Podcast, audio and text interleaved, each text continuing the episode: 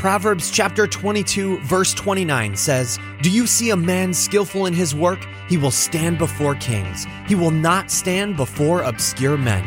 Fellow marketplace Christians, stop apologizing and start winning. Welcome to the Success Edge, the show that helps you take your walk as a marketplace Christian to the next level.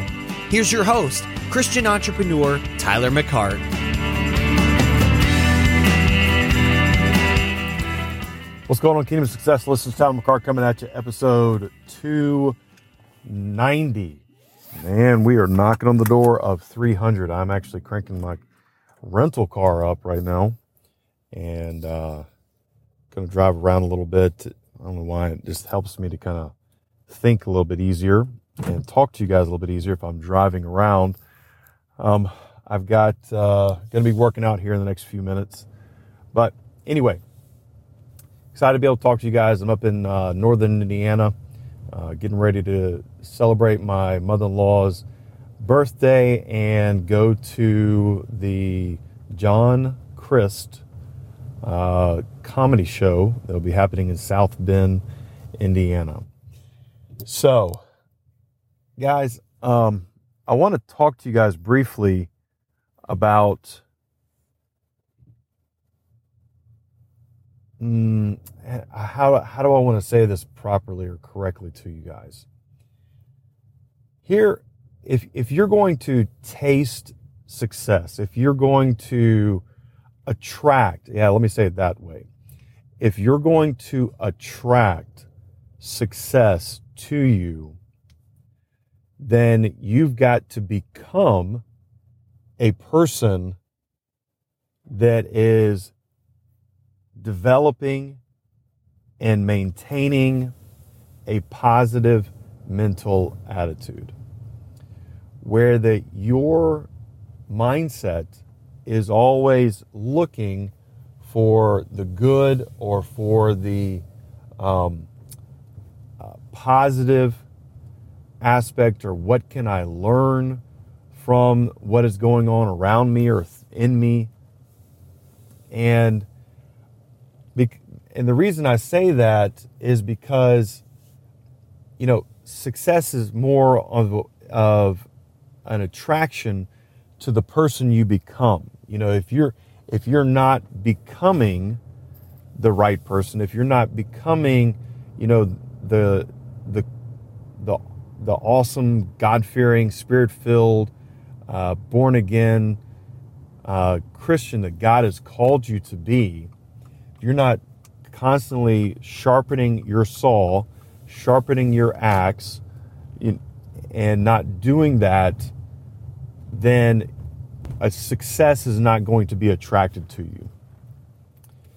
And I want to, you know, talk about being in circumstances or being in a situation or being in and looking for that silver lining looking for that opportunity of man okay it's this is not this is not good but man, something good's going to come out of that, out of this.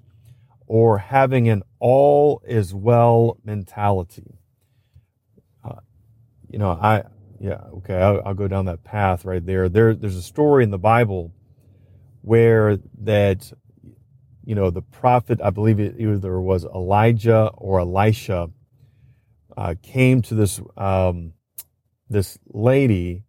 She built him a, a house on the side. She built him an apartment basically. So he had a place to stay and a place to sleep. And as you know, she wanted to sow into the man of God. And so the man of God realized hey, this lady's done something for me good.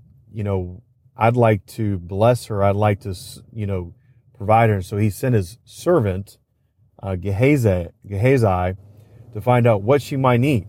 I mean, this was a very wealthy woman and she he came back and to tell her tell him that she had no children and she was kind of in older older age and lo and behold uh, the prophet came to the lady and said hey because of the seed you've sown in me you know uh, God's going to give you a, a son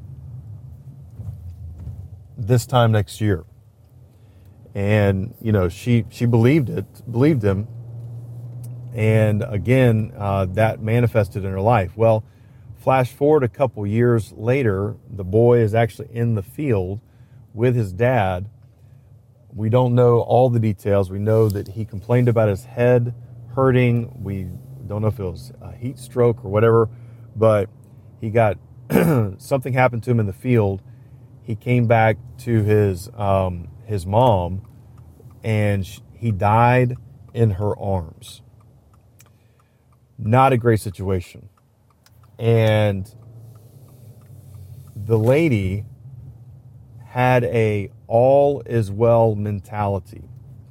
And what I mean by an all is well mentality, and I'll finish the story with this, is that she winds, her husband comes to her and says, Hey, is everything okay? She says, All is well. You know, she gets on uh, the donkey and, you know, she, you know, heads out to go find the man of God uh, because she knows that the man of God can, uh, you know, lay hands on the boy and raise him from the dead.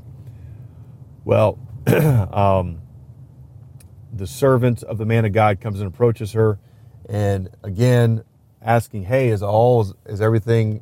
You know, how are you? What's going on?" And again, her boy is is dead as a doornail, graveyard dead, and she says, "All is well." And the next thing you know, she comes to the man of God and and falls at his feet and says, "Hey, you promised me a, a, a boy, and here he is dead." Um, this is not supposed to be what's supposed to happen.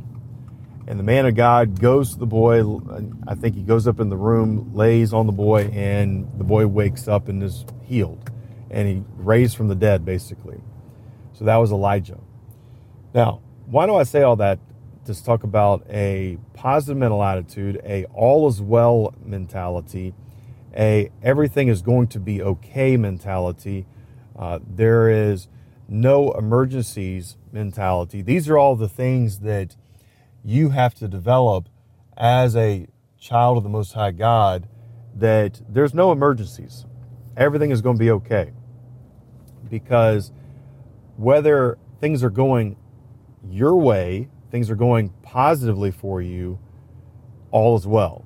If things are going negative and against you, all is well. And the reason why you can say that with all sincerity and all, you know, firmness is because you are a child of the Most High God. And I, I want to just, I, this story of in the Bible, uh, again, another Bible story, boys and girls, um, that we, we shouldn't get so caught up in the place that we're in or the situation we're in or the material things that we have or don't have uh, that you know this abiding and being attached to our heavenly father is really where our focus should always lie. Because if we are constantly attached to the vine then that vine is always going to supply you with exactly what you need when you need it as long as you stay attached to the vine no matter what the situation. That i mean a storm might come through you stay attached to the vine. The sun might be out you stay attached to the vine. The wind might be blowing pretty hard you stay attached to the vine. Um, you know there might not be any rain for a long time but you stay attached to the vine. You don't get away from the vine no matter what. And therefore, you can always say, All is well. Everything is working out for my good.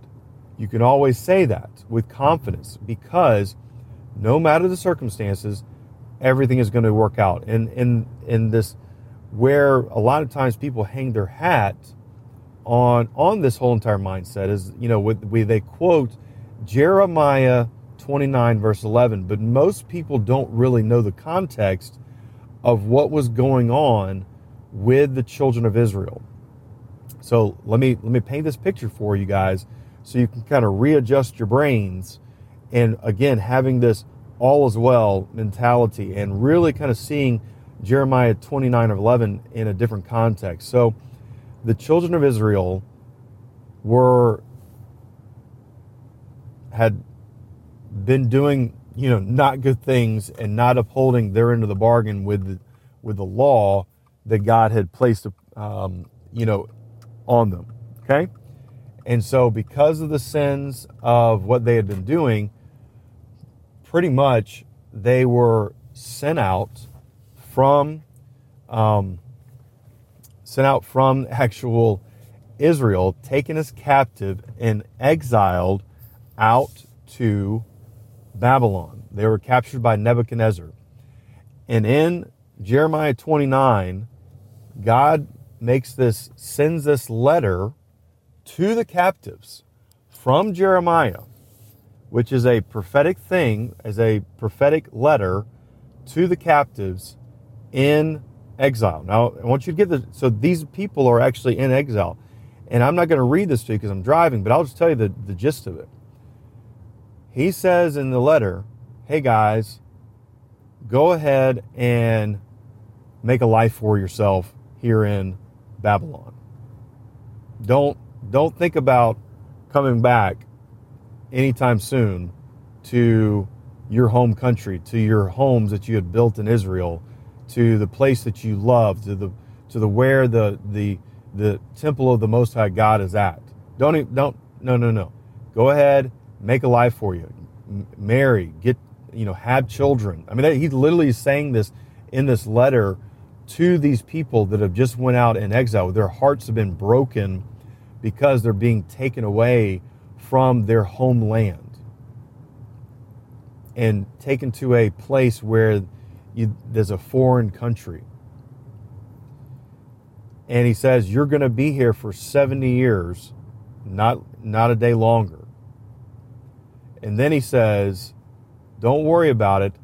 I know the plans I have for you plans to give you hope, plans to be to make you prosperous and uh, do good things. And you can still find me. I mean, you just read that whole entire Jeremiah 29 11, and you kind of put that into context of no matter the situation, God God's got God's bigger plan is always happening bigger than what your little finite brain can process.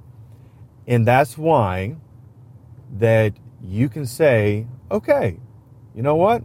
I'm going to be here for a while. Or I'm okay with whatever is right before me. I'm not going to complain about it.